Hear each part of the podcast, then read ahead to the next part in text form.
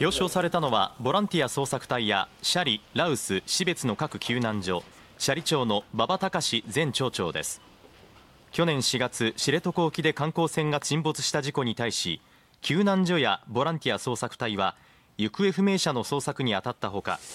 当時斜里町の町長だった馬場隆さんは乗客の家族と対話を重ねケアに当たったとして国土交通大臣感謝状が贈られました。